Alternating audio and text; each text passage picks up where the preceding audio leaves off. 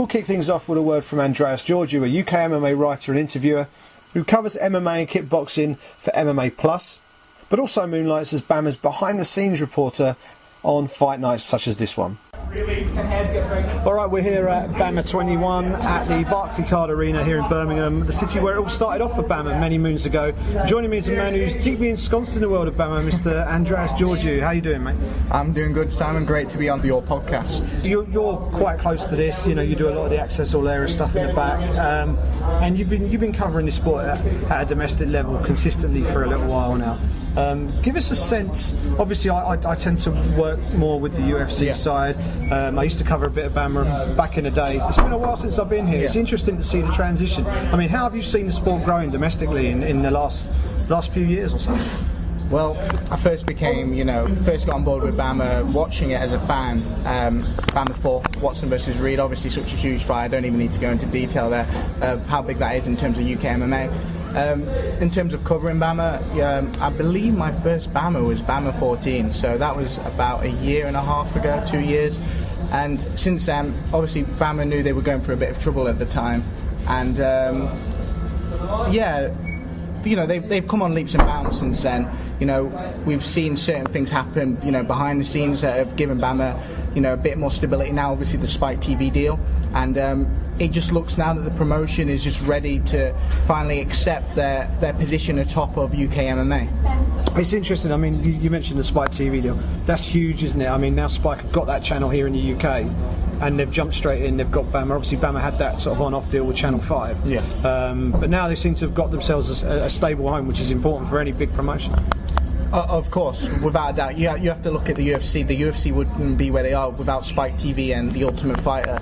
You know, everyone talks about how important that, that Bonnar Griffin fight is. And, and for BAMMA, it, it's arguably the same with the Spike TV thing. Obviously, Channel 5 and Spike TV is still a, a Channel 5 owned company. Yeah. But now it seems that they've got this dedicated audience, this dedicated channel in Spike TV that want to promote fights. Not just, you know, it's not just this; it's boxing as well. Um, Bellator is also on the channel, so it's a an accumulative kind of network that I really think can help BAMMA grow, and it's, it's absolutely fantastic for the promotion and for the sport over here in the in the UK. And the actual sport as a whole and combat sport as a whole, obviously boxing is, has been long entrenched in, in, yeah. in, the UK, the UK sporting psyche, if you like. MMA, kickboxing, it's all beginning to rise up now, and there, there seems to be a really strong market for yeah. it. How, how important are, are events like this to, to, the growth of the sport in the UK? It, paramount, absolutely paramount. You know, you have to start as a contender. No one is born the champion, and you have to look to these domestic scenes, not just here in the UK, but Canada, America, Brazil. That's where your fighters are born, and that's where, you know, you you see them grow as people, and that's you know where they eventually step up to the big leagues. Shows like BAMMA. Uh, absolutely so important because it's not just that that these guys can get experience. They're getting experience at a level that is important, at a high level. The biggest show in, in UK MMA, they're on TV. They've got media, you know, asking them questions. They're getting trained in how to respond correctly. So it's not just important in the terms of yeah, I can improve my skills, but in all forms of the sport as well. That these fighters are nourishing uh, themselves and becoming better products than possibly we've seen in years before. And we've got some great up and coming talent. We've, we've seen it already. I mean, we're, we're talking, we're about midway through the event, I reckon. Yeah. Uh, ch- ch- well, chuck's a couple of names, people who maybe in 18 months, two years, we might be seeing uh, fighting in the big leagues who are coming up through yeah. the BAMMA ranks. Who, who's the next star to sort of come through the uh, the ranks of BAMMA? We've had a few. Yeah, we've had a few. Well, one of them who we were speaking about earlier, Tom Tom Breese, who absolutely fantastic in his first pro win um, over in Brazil. But right now on the UK scene, you've got to look towards the bantamweight division. There's two big names that I think are going to surge, and that's Ed Arthur, undefeated, the current champion uh, of BAMMA, most recently BAMMA 20, um, defeated Alan Philpott to win that belt. He he is a phenomenal athlete. He, he honestly, he's probably one of the best bantamweight fighters this country has ever produced, and tr- trust me, he, he is definitely one to watch out with. His striking is superb, and his ground game as well is very, very you know high level for you know in the terms of speaking. And as well, another fighter, um, Regis Sugden, obviously from the Sugden family, very rich in kickboxing history. Reed just made the move over to MMA. You know, he's not had many fights under his belt, but every time he's showcased that he's here to stay. He's not just one of these guys moving over from kickboxing. Oh, I can strike, I can do this. No, he's tra- he's tra- training jiu-jitsu down at Urban Kings, one of the best, you know, jiu-jitsu training camps that we have in this country down down in London. So he's doing everything right, and he's another bantamweight name that you guys have to look for because, you know, he has it all. One of the standout moments of the night for sure was when Rob C4 Sinclair, the Burnley lightweight, who is one of the one of the most popular figures in the UK MMA and uh, an absolute stalwart of the BAMMA promotion, made his long-awaited return. I think he'd been out for around 30 months. He had one fight for Bellator within that period of time. I think he's fought once in that spell, coming back from uh, a busted Achilles and uh, multiple knee ligament injuries as well that required surgery. Made an agreement between BAMMA and uh, Bellator for him to fight on this card, um, and he produced a, an absolutely superb performance to win by TKO in the first round against Michael Brightman from the United States. But the story really was all about Rob and his comeback. I managed to grab him after the fight he had a cold beer in his hand. He was sat on the stage and uh, he was in relaxed, uh, relieved, and very satisfied mood. First off, congrats on, on getting a win. Long time out. Um, you know, you're, you're Mr. BAMMA, really. You know, you're the guy who's helped bring this promotion up to the level that it's out today. Um, how, how satisfying was it for you after such a long layoff to come back into the BAMMA cage and score, yeah. score a first round finish? Great. You know what? Looking looking back now, when I went to America and I uh, went to Bellator, I never thought in, in, the wildest dreams I would be back here competing. Um, everything fell into place really. I, you know, I fought over in America, did okay, didn't do as well as you know. If I went in there now, tomorrow, for example, I'd do a hell of a lot better than what I did. A lot of it was ring rust, you know what I mean? You can spar all you want in the in the gym and all that, but when someone's taking your head off a reel, throwing elbows and knees and stuff, and wants to kill you, it's different. And uh, the ring, luckily, I got in eight weeks later. Uh, felt really confident in there. I've got in the back. I felt good. I felt strong. I felt just you know probably a bit too aggressive, a bit too emotional. Uh, I just wanted the win so bad, you know. And given given the the layoff and you know the, the severity of the knee injury in particular, um, were there any nagging concerns or worries going into this? No, not this fight. Uh, I know my Achilles is fine. My Achilles heel, that's fine. No problem with that. Had doubts of my knee going into America naturally. Um, doctor said to me, physios, I've got a great physio, Emma, and a great strength and conditioning guy, David Bell, and uh, they said to me, it's fine, you know, and if they say it's fine, it's fine, but still I had that niggling doubt over there. When he kicked me in my leg a couple of times, didn't feel anything, so the doubts went. Eight weeks later, I've come in there. if I were waiting for him to kick me out, I'm going to smile at the guy, you know what I mean? And uh, no, that, that's, fine now, you know what I mean? It's a case of just rehabbing it forever and a day. Uh, I don't want to rehab this leg, I rehab this leg, my arms, my head, everything like that. That's the way to go for me, you know. So I feel good, yeah, no nags, no nickel injuries, nothing. Were you ever in a situation where during the time you were off, you sort of think to I might not, I might not make it back. Were there ever any doubts then? Yeah, there is always going to be doubts because you're going to have setbacks. It's like you know, you'll have a goal of, of uh, right, we want to, because I couldn't bend my leg for two months. You know what I mean? The first, the first stage of rehab was obviously the uh, the operations, and then the second stage was to straighten my leg because she said if you don't straighten your leg, you're gonna have scar tissue build up and you'll always be bent. So you'll always walk with a little limp. Cause so the first stage was, was right, straighten it no matter what, straighten it, uh, and then bend it and I it took me it took me three months to bend the leg. You know what I mean? So during that time, and I'm waking up and it's not bending anymore, I had doubts. Mm. I had doubts. You know what I mean? Muscle wastage. I had major doubts, but mm. I've got a strong mind. You know what I mean? And that's probably what what helps me through my life. And uh, I, once it got past that stage, I had people, good people around me. You're going to do it. You're going to do it. And I seen improvements and improvements eventually and all that. And I just kept going. I thought, you know what? I'm going to do this, and I did it. Yeah, and you've come through the other side now. You've been successful. What's next for you? I don't know. Honestly, I don't know. I'm just gonna. Uh, I've got. I'm getting married in August. You know, I've got a couple of holidays. I'm going to see my friends. I've, you know, I've neglected all my family, all my friends for the last. Been a bit selfish for the last uh, year and a half because I had to be. They all, they all understand it, and I probably need a good sort of month off from training because as soon as I got the all clear to train, I've been non-stop and I got given the all clear about 14 months ago, and uh, I've just been non-stop training, training, training. So my, you know, I've got a baby at home that I hardly see. I've got a daughter I hardly see. Me and girlfriend are getting married. She's organised everything. I ain't even been a part of it. So I'm just going to just take a month off, and then I'll see what happens after that. Brilliant. And last one from me, and, and, yep. and thanks for your time again. Um, end of the fight, you got up on the cage there. In come the cornermen with the with the rucksack. Out comes the old championship belt. Um, tell us about that. And uh, I- I was just- what made you do that? I was just at home, you know what I mean? And I thought, I was starting to get a bit emotional about three days ago. And I thought, you know what, I've never lost there. It's my championship, I never lost. Um, I know I moved on to, to, to, to, uh, to America and all that, but I thought, I'm just going to ruffle it up a little bit. I'm just going to just try and get the crowd a little bit, you know, Harper and that lot.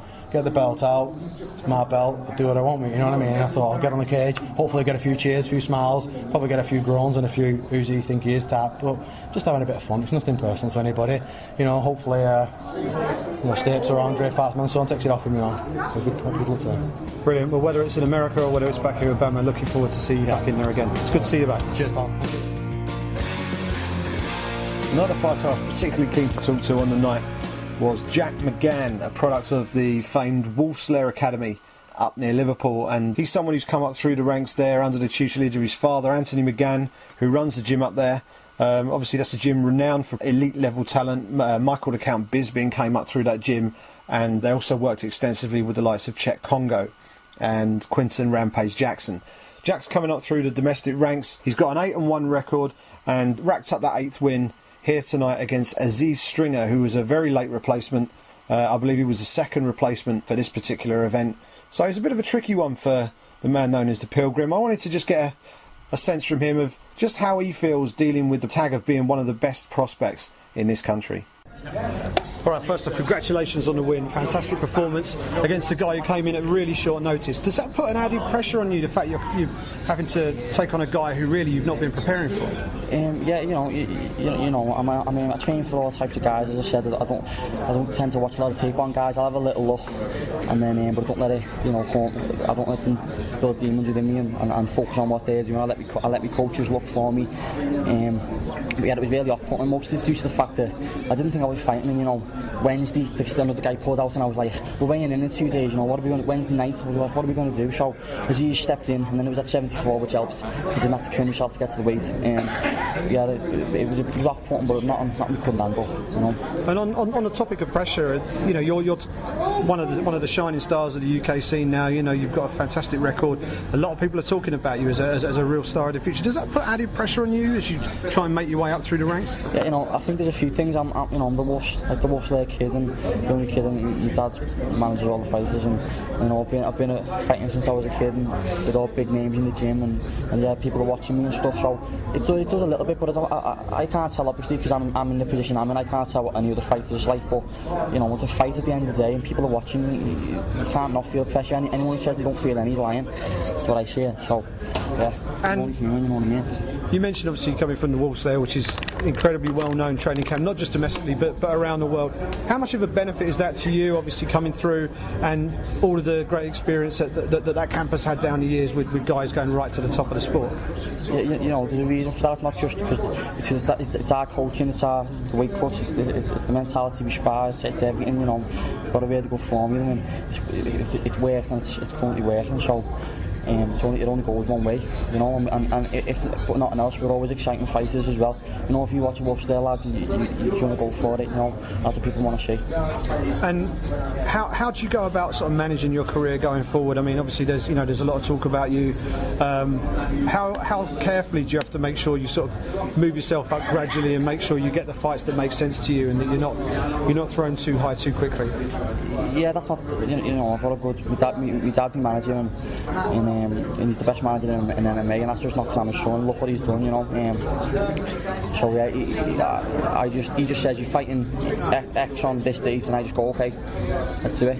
Yeah. That's as far as it goes, he knows more than me, but obviously, you know, it does, it does no one any favours diving straight into the deep end and, you know, my first few fights, I built myself up and I'm not going to deny that. And some, some people criticise it, but boxing, boxers do it all the time, I don't see what the issue is, you know, what's the point in, in, in, in, in going in there and just fighting monsters straight away when not only that, you won't get paid for it, so, you, you know, I, I think the way we've done it and the way we're doing it, it's working great, so I'm going to go far. And have you got a, like a roadmap for the next 12 months? Have you got a plan laid out that you've spoken to your dad about? And you know, this is this is where we see ourselves in 12 months' time. Yeah, you know, I, I, I, as I said, I want to, um, I want to fight Jack Grant in Dublin, and you know, in it come, might come across then in the cage a bit, but he's like I've got something against him. I don't know Jack, but I, I think he's a really great fighter. I've watched him fight and stuff, obviously, and um, you know, I just think it's going to be the biggest BAMMA yet. Put a big fight on because we, we, we both bangers and we both go for it, and that's what people want to see. I think that'll be fight. I, th- I think any fight I'm in, you you, you, you, want, you want to watch it, you know. So Great stuff. Great performance tonight. Hope it all goes well for you in your future career. Best of luck. thanks a lot. I also managed to corner BAMMA's head of media, Matt Bourne, who, as it turns out, lives not too far from me down here in Kent. Uh, he said he didn't do interviews, but we managed to get one out of him here, and uh, just to, just to chat to him about how the promotion has grown and and the challenges that have faced him since he joined the promotion a few years back. Uh, it's an interesting listen. Check it out. This is BAMMA 21. Yep. I think the last of the last BAMMA event I was at might have been BAMMA 10 or BAMMA 11. That was a long time Okay. ago. Yeah, yeah. Um, it's interesting to see how things have progressed. I mean, obviously you've been you've been working for BAMMA throughout that time, and you've seen you've seen the domestic scene in general, and Yep. what's happened with that, and, and how the BAMMA brand has grown. I mean, what's your what's been your experience of it? Well, when I came into BAMMA, it, it, it was quite interesting because uh, their, the, so, the, how I actually came into BAMMA was through their social media because I, I saw a gap in what they were doing. Um, and back at the, back in the day, Izzy was in charge of PR, and I spoke to her, and she put me in front of the MD and the CEO, and I just basically said to them, I said, "You've got a gap here, and there's this, and you could do this," and they just turned around to me and said, "Do you want to do it?" And so, sort of from there, I've just built from there, and I've kind of learned along the way. Um, and seeing BAMMA then to what BAMMA is now, I mean, BAMMA always had the building blocks in place. We just I think what a lot of people miss is what goes on behind the scenes. When we had that lull for a while after sort of 12 and 13, and we not disappeared, we were always there, but we, we you know we went quiet for a while. It's because we were restructuring. Um, it wasn't anything other, you know, it wasn't like we'd run out of money or anything like that. It's like people tried to conjecture and stuff like that. It wasn't anything like that. It was we, we went back, stripped everything back, and said, right, this needs fixing, that needs fixing, and so it's really just been a building block to the point of BAMMA 20 because we knew we we were going to be the spike deal a long while ago, and obviously we couldn't say anything. Um, it was, you know, we were it was obviously negotiated for a fair while, but we weren't allowed to say too much, so we knew where we were going. So BAMMA 20 was the point we were heading to. So we were slowly building things up, you know, replacing things. Some people came, some people went, um, and Staff and Fighters. Um, and then, you know, we we came out of the arenas for a while just because we wanted to get back to grassroots. We did the fight nights, you know, to start doing amateur fights. Um, you know, we really wanted to sort of go back and start at the beginning again with that, and then sort of come back into the arenas and stuff. Um, we wanted to make a real impact when we came back in with Spike as well because it was a, it's a big deal for UK MMA. I mean, Yeah. you know, um, having UK MMA on TV at the same time, you know, as boxing would go out on Channel Five like this evening. You know, it, it's a big thing for UK MMA. So you know, I'm just pleased to be a part of it. I mean, I, I still, you know, to this day, sometimes sit there in front of my computer screen going, you know, how did I get here? Why am I here? Sometimes, you know, I mean, it's, it's not all been plain sailing. There has been ups and downs, but you know, in general, it's it's it's been good because I've actually learned a lot about the UK MMA, you know, from grassroots up. I mean, I, I knew a bit about it. You know, everybody comes in, they're a fan of certain other organisations and stuff, um, but it really made me go back and learn and watch video and see. And I've grown as well in in it. So you know, I mean, I'm not an expert, but I know a lot more than I did two years ago. Yeah, and you talked about working up to, to sort of almost like a point where you, you're BAMMA 20. Obviously, we're at BAMMA 21 now. We're in that next stage, and I know your, your uh, promotional slogan is "Welcome to the New Age." Yeah. I guess it's kind of a, a reflection of that. Yeah. So, what's next for BAMMA? What's the next? What's the next rung on the ladder for you guys? What's next for BAMMA? Taking over the world, eh?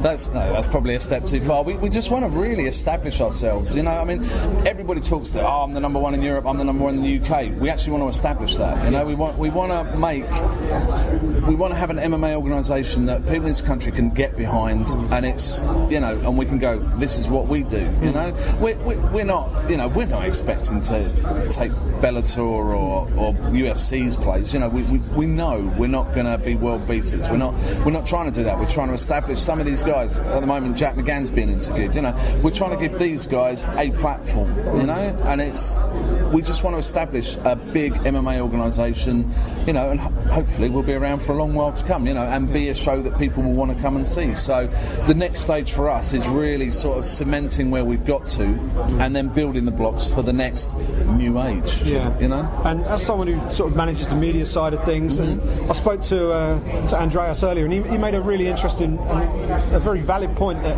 as well as the fact that the fighters are getting experience of fighting on a, on a big stage domestically here at BAM, the other thing that they're getting the benefit of is dealing with media attention, Yeah. conducting interviews, Yeah, absolutely. um, you know, streamed weigh-ins, all this sort of stuff. So, um, as someone who looks after the media, is that something that you guys communicate with the fighters about? Is you know how how, how valuable? Obviously, it's, it's almost like another skill, another string to the bow that the fighters need to learn. Absolutely, um, it, it's definitely part of. I don't want to say learning curve. It sounds a little bit patronising, Yeah. but um, you know, it's part of the fighter's growing process. You know, because as you know, as they get into the sort of bigger arenas and the bigger stuff, you know, like, ha- you have to deal with media attention now. We're in an age where social media is everywhere.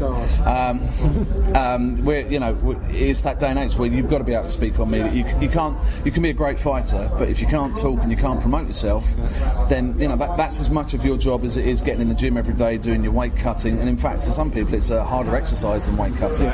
So um, yeah, I mean, I speak to a lot of the fighters. Like you know, obviously when they come on board, um, if they're involved in the main card, we spend time with them. We go out to shoots. You know, and I sit down with fighters. You know, as much as I can when I can, um, and talk to them about you know what you want to be doing, what you want to be saying. You know, it's not just promoting. I'm not just trying to get them to promote BAMMA. I'm trying to get them to promote their brand. So you know, I mean, if you know, Mark Diakiese, for example, the Bone Crusher. You know, it's a great nickname. Nobody else has the Bone Crusher. So, you know, I've spoken to Mark about, you know, really push the Bone Crusher. You know, I'm going to crush his bone. You know, that kind of thing.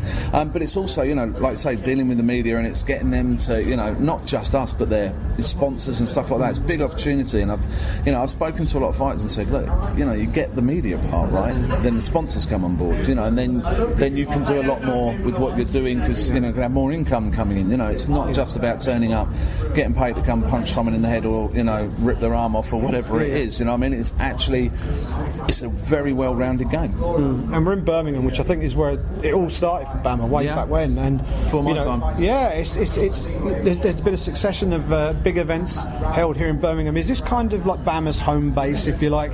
I think so. I mean, obviously we're based out of London, but Yeah. thi- this is like it's almost like a spiritual home. You know, I mean, Birmingham's where we've probably had all our, our biggest events, our most successful events. So, and I think we kind of feel comfortable here, and it's also because it's central. Um, it's great doing events in London, but you know, people from up north, it's a much longer trek. As much as when we go up north, it's a longer trek for everybody down south. So Birmingham's probably about as central as you can get with a decent-sized arena. Yeah. So I think that's probably why it happened in the first place. But yeah, I mean, it has become our home from home. Um, you know, we're used to the arena, we know the hotels, we know the staff, you know, and it's, it's great to work with. But it's a lot easier to work with people, you know, as well. Um, and a lot of a lot of the fighters come from the Midlands at the moment and the Northwest. So you know, again, it's not too far for them all to travel. You know, a lot of things make sense, and it's not just a financial thing. I think it, it you know, it just feels right. Yeah, yeah. Well, I appreciate you having me here. Really No, enjoying the event, and uh, hopefully uh, we'll be back here for at least another 21 more. Ah, yeah, let's hope beyond that. Yeah, yeah, yeah, absolutely. No, thank you for your time. Thank you for your time. As I mentioned earlier on this on this podcast, I don't get to go to too many domestic events these days. Um, but someone who does and, and really does put the hard yards in and uh, racks up the miles up and down this uh, this sceptred aisle, covering covering the sport at all sorts of different levels, from from uh, village hall all the way up to to international events, is uh, Steve Cook Abbott of SevereMMA.com. Um, he's been there. He's he's seen a lot of stuff, and uh, you know, I wanted to just pick his brains and get a sense from him of, of how the domestic scene is going and, and, and the role that BAMMA in particular, being that we were at that event, uh, the role that they had to play in the development of the sport going forward. All right, we're here at uh, backstage at BAMMA 21 with Steve Cook Abbott of Severe MMA, uh, a stalwart of the uh, the UK MMA scene. Uh, he's been to more events than I've had hot dinners, and I've had a few hot dinners. Let me tell you that. Um, great to talk to you. Um, you've been at probably most, if not all, of these BAMMA events, certainly in recent years. Um, how, how much have you seen this, this this brand and this promotion grow, and UK MMA as a whole?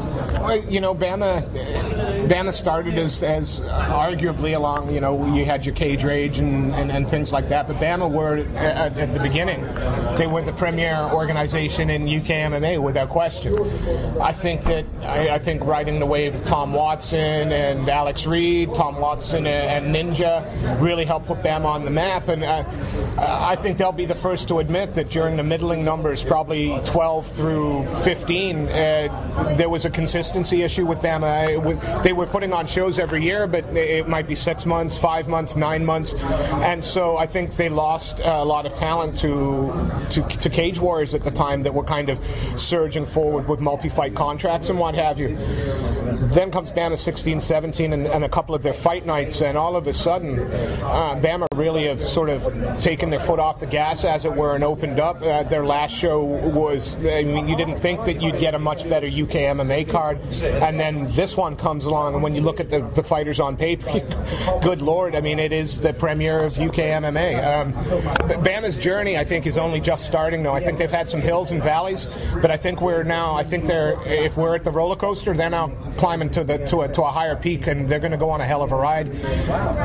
You know, Ireland coming up September, we'll find out if Ireland is a one-man MMA country or an MMA country, and I think it's the second. And I think BAMMA's uh, arrival in Ireland is really going to shake things up. Yeah, and I've always seen, certainly recently, the, the sort of UK uh, market, if you like, not just domestically but internationally as well. The fan base is there. The fan base is clearly there, um, and sometimes it's it's been too disparate. Um, there's a lot of organisations all trying their own thing, which is which is all well and good. It's fine. But and also the media hasn't quite caught up. Certainly from a mass media point of view, there's still. It's almost like the the market is there, but the media attention is still growing into it. Yeah, and you know that's kind of a double-edged sword for guys like well, guys like me. You know, we're not full-time journalists. We don't work for uh, you know a, a media source as such. We work for Severe MMA that cover you know MMA across uh, all levels throughout the UK, Ireland, and, and overseas. But as soon as you know, you know, the day that, that BBC Sport all of a sudden go, yeah, we're going to you know legitimize this. We're going to make, and I think uh, I'm going to go on a side note. I think the UK MMAF and the IMMAF are going to go a long way to helping legitimize this sport uh, at the grassroots level, uh, making sure that the amateur is all tightened up and, and that rule sets are followed and that, that there's a clear progression for fighters, not just fighters, for referees, for coaches, for judges. I think that's all. It, it's all really positive, and they'll grow up. But you know, the day BBC or you know BT Sport decided to show up here, would would the guys that have been covering the sport in this country, you know, since as it were the dark days, if they get pushed out, I'm not necessarily sure it's a good thing. It's great for the sport because, of course, you want that market and you want you want that you know you want that audience in front of you. But I, I would hope that it would. I would hope that some of the old school guys got to stick around as well.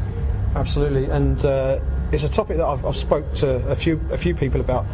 Having a big arena event like this on a regular basis is obviously great for the fighters. It, it prepares them um, for sort of their graduation to the to the big global shows. Um, but how important is it that they also get the opportunity to interact with, with media on a on a level like this and, and do these interviews on camera and, and, and all that sort of stuff? you, you know the, the, the fight game whether you know no matter how you cut it it's the entertainment business and a fighter could be the most technically brilliant fighter, interesting to watch, exciting in the cage, but if you put a mic in front of him and it's a piece of wood that's talking, they're never going to get the same traction as somebody who can be eloquent as well. I mean, come on, you look at Chael Sonnen, look at Conor McGregor. These guys are fantastic athletes. They are fantastic fighters. They are world class. But on top of that, they're world class minds as well, and they can talk. They can talk the fans into wanting to see them win or lose. Personalities puts bums on seats. The kind of media things that the fighters are doing here as they progress through their career to, as you say, a more global stage. I think the media stuff that we do is, is lovely. But again, you know, the people you've spoken to, that you know, BAMMA's the big sort of UK show. They cut, we'll be doing, you know, the, the regional shows and doing the same thing. The amateurs mm. and doing the same thing. And I think that the grassroots both from the media and the fighters, uh, you you know, is still popular here, and perhaps more so than other places. So uh, it, it will get there. But mainstream media, that's going to be down to the UK MMAF. I have no doubt. Yeah, and uh, we've seen some. I think we're well. I think we've got about two, two or three fights left on the card as, as, as we speak now. Um, we've seen some some real real quality talent coming through domestic level. Um, who would you pick out as if you were putting your chips on someone? Say this guy's going all the way to the top. Um, who, who from who, who from this area would you say has got the best shot? Well, look, I, I think it. as, as much as I admire Tom Duquesnoy, I think he's a brilliant fighter, an excellent champion. I think he's going to have his hands full with Brendan Loughnane. I think Brendan Loughnane's one to keep an eye on. I know he's had a taste of the higher. Uh, with tough and what have you, but he's also had to come back and start from uh, almost from the ground floor up, and that's what he's done. And now he's competing for the BAMMA title. I think he's one to watch. But if if somebody kind of that a, a name that people might scratch their brain, but they don't know. Uh, Third fight, Dirty Harry Marple. Dirty Harry Marple at welterweight or at lightweight or whatever weight class he chooses. I, I, th- this kid is special. Th- th- th- this kid is, is something else. Um, and I, I believe it's only a matter of time before he competes, uh, uh, you know, at the highest level. I know he's only three fights into his career, but I don't see any reason that he's not going all the way. You just saw Jack McGann fight. Yeah, you know, I know he's coming off a loss against uh, Mark Diakiese, who's the Lonsdale lightweight champion now, but, uh, you know, that game plan won that fight. The Diakiese implemented it, did exactly what he needed to do, the perfect game plan to beat a Jack McGann. But I'm not sure whether or not anybody else will be able to use that game plan again. Uh, Jack McGann is definitely Jack McGann and Dirty Harry Marple, uh, the two uh, on the card so far that definitely you keep an eye on. Great stuff. Thanks for your time. Really appreciate Ah, it. I appreciate it. SevereMMA.com. SevereMMA.com. Thank you very much. The last man I managed to grab a word with was heavyweight Mark Godbeer, who wrote himself into BAMMA's history books by becoming the promotion's first ever heavyweight champion. Um, and as you can tell from the interview uh, that's about to follow, he was pretty pleased about it. The new heavyweight champion of BAMMA, Mark the Hand of Godbeer. I don't think I've ever seen a champion look so proud walking into a media room after after winning a title. I mean, just how much does this does this championship and this win mean to you? That means a lot, man. Anyone that knows me knows I'm, I'm quite open with my personality. You know, I uh, I say what I think at the time. Sometimes it's good, sometimes it's not. So I just let it. I let it flow. I let my emotions flow. I'm, I'm not false. I just see is what you get, man. So and it feels great. It feels absolutely great. Yeah. And you said uh, in a previous interview, eight, eight long years. I think you said eight long eight, eight Yeah. long years. What does what what has it taken to get from eight years ago to right? You know, sitting a here right now lot, as a a lot of hard work, dedication, perseverance. I've gone through ups and downs. One minute I wanted to retire, next minute I didn't know whether I could fight again through injuries, and then, and then you know, uh, for every fight that goes to this is a, is a rock and roll. Rock and roll, you know, lifestyle is uh, up and down, and uh, yeah, it just it's great, mate. I, I just feel chuffed. I'm just chuffed. you're, talk, you're talking to me, and I'm just drifted off, thinking, what have I done? Nice. It's, it's great. It's, it's, it's brilliant because you, you see some people they're still cold and calculating oh, afterwards. It's great to see someone actually enjoying their victory and enjoying the fact that they're champion. I mean, this is going to obviously put more more eyeballs on, on, on you and your career, and and also you know it's putting a target on your back as well. Which Yeah, I mean, how do you feel about that? You know, the added pressure, more media obligations, it's- everything. It's going to up, up up the game everywhere for you, isn't it? I feel I feel like that, you know I've, I'm, I'm the, at the best point in my career mentally and physically at the moment. Yeah. I mean, uh, you know, the, this I, I'm not worried about putting a target on my back. This is what I want. You know, if you've got a target on your back, you're obviously doing something right in you. So, yeah, there's no, there's nothing wrong with that really. Yeah, and uh, so you, you, come from the West Country down there, sort of Bristol. Yeah. Um, how much how much uh, coverage do you get from the media down there? Yeah, lots, lots and lots of coverage. I come from quite a small town. Uh, maybe the local newspaper's a bit uh, slow on the uptake because you know I come from the local newspaper is probably bought by 80% uh, older generation. You know, so they're having a, bit, having, a, having a big cage fight on the front. Maybe they're not quite ready, but maybe just maybe I might have a good write up um, this time. And you know, I had the whole town behind me. You know, you look, you check my Facebook, the the whole town's behind me. My whole town is uh, backed me from day one. So uh, you know, it's only a matter of time before the local paper has to jump on it and uh, give me what recognition I deserve. So. Brilliant. Well, it's been a long road to get here. You're about to start on a brand new one as, as a champion in BAMMA. Um, hope all the injuries heal up and everything. And uh, you're back in action again soon. Best of luck.